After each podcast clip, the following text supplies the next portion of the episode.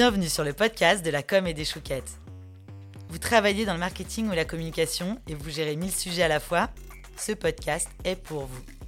Vous allez trouver ici de l'inspiration et des conseils pratiques à tester dans vos projets de communication au quotidien. Ce podcast, c'est aussi un rendez-vous que l'on vous donne pour vous motiver. Nous sommes Concept Image, agence conseil créative et digitale basée à Rennes. Nous sommes passionnés par la com et nous adorons les chouquettes. Aujourd'hui, on va voir ensemble quelles sont les questions à se poser pour concevoir un site multilingue.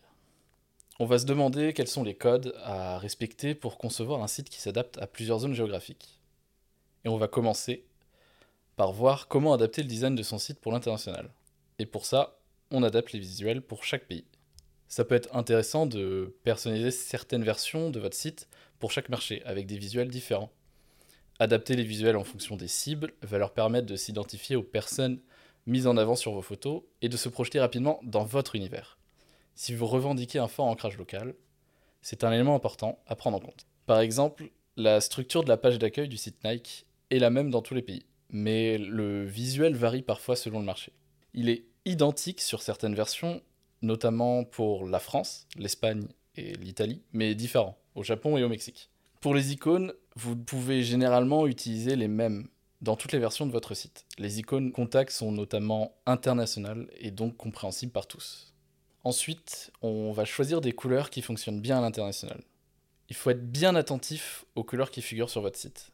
Elles peuvent avoir des symboliques différentes d'un pays à l'autre et parfois être perçues plus négativement. Par exemple, euh, vous avez envie de créer un site dans les tons jaunes. Faites attention, parce que chez nos voisins allemands, c'est une couleur associée à la tromperie et à la malhonnêteté. Alors avant de décliner les couleurs de votre logo partout sur votre site, vous pouvez vérifier qu'elles n'ont pas un autre sens dans les pays que vous ciblez.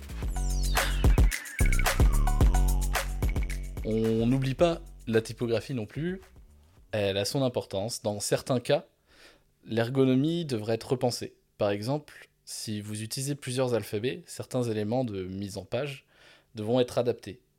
Le texte doit être justifié pour le japonais, le chinois et le coréen, alors qu'il ne l'est jamais sur le web pour les langues latines. Il faudra aussi prendre soin d'utiliser des typographies qui conviennent à chaque alphabet pour ne pas impacter euh, la lisibilité. On va poursuivre en voyant quelles sont les fonctionnalités euh, utiles pour un site multilingue. On réfléchit par langue ou par pays, ou les deux. Ça va dépendre de votre besoin et de votre audience. La première option, une entrée par langue. Si votre contenu est identique dans toutes les versions de votre site, vous pouvez raisonner par langue. Deuxième option, une entrée par pays. Si votre offre s'adapte aux différentes localisations, vous ne pourrez pas vous contenter de traduire votre contenu. Ici, vous devez l'adapter en fonction des spécificités de chaque marché. Troisième et dernière option, la combinaison des deux. Certains sites proposent à la fois une entrée par pays et une entrée par langue, afin de laisser aux utilisateurs le choix. C'est par exemple le cas du site Levis.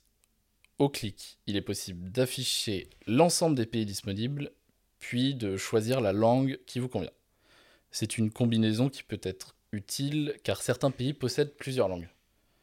Quelle que soit l'option que vous choisissez, vous devez permettre à l'internaute de changer le choix par défaut. Si un utilisateur américain souhaite consulter votre site en anglais lors de ses vacances en Bretagne, il doit pouvoir changer de version facilement. En général, le sélecteur de langue est placé soit en bas de page, soit sur un bandeau en haut de page et accompagné du pictogramme position. En revanche, il n'est pas toujours recommandé de mettre en avant les drapeaux. On les utilise uniquement lorsque le site présente des particularités pour un pays. Par exemple, lorsqu'un produit n'est pas disponible partout ou que les coûts de livraison sont différents. Si ce n'est pas le cas pour votre marque, il sera plus judicieux d'afficher des initiales des langues. Maintenant, on va aborder l'utilisation d'un CDN. Concrètement, un CDN, c'est quoi? C'est un groupe de serveurs répartis dans le monde entier qui va permettre de mettre à disposition votre contenu plus rapidement en le rapprochant des endroits où se trouvent les utilisateurs. Si les pics que vous ciblez se trouvent à une distance trop importante de là où est hébergé votre site, la latence sera relativement importante. Le rôle d'un CDN, c'est justement de réduire cette latence et de booster les performances de votre site. En augmentant la vitesse de chargement de vos pages, un CDN vous garantit ainsi une meilleure expérience utilisateur. Et quand on sait que le temps de chargement d'un site est déterminant et peut faire fuir des clients potentiels, cela vaut le coup de se pencher sur cette solution. Et pour terminer notre dernier point, est-ce que on utilise un traducteur automatique ou on fait appel à un professionnel? Pour traduire votre contenu, il existe des traducteurs en ligne et des plugins de traduction, mais on vous déconseille fortement d'opter pour cette solution. Ils sont encore incapables de comprendre toutes les subtilités d'une langue et certaines phrases seront incompréhensibles. Vous risquez alors de perdre en crédibilité auprès des utilisateurs et d'affecter votre référencement. Même si vous pensez que cette option peut vous faire gagner du temps et de l'argent, privilégiez plutôt la qualité en faisant appel à un traducteur professionnel. Il maîtrisera le vocabulaire de votre secteur d'activité. Et un dernier conseil à propos des langues, il faut éviter de les mélanger dans la même page car cela risquera de pénaliser le référencement de votre site. Les moteurs de recherche sont programmés pour lire un site de la langue qui a été déclarée pour celui-ci. Si vous en utilisez plusieurs, Google sera donc incapable de comprendre une partie de votre contenu. Et ce serait aussi très mauvais pour l'expérience utilisateur. Évidemment, ce podcast ne répond pas à toutes les questions parce que chaque projet est unique. Il est notamment intéressant de réaliser des interviews utilisateurs pour comprendre les habitudes spécifiques de vos cibles sur le web. Bisous les chouquettes. Le podcast de la com et des chouquettes est produit par l'agence Concept Image. Si comme nous, vous êtes fan de communication et de chouquettes, enregistrez ce podcast dans vos favoris et mettez-lui des étoiles sur votre plateforme d'écoute. Pour assurer votre prochaine pause chouquette, inscrivez-vous à la newsletter Concept Image sur notre site www.concept-image.fr. Vous serez alerté à la sortie de chaque épisode et serez invité en prime à nos webinaires mensuels de la com et des chouquettes. Enfin, pour votre prochain projet de communication, appelez-nous, ça nous fera trop plaisir. À bientôt!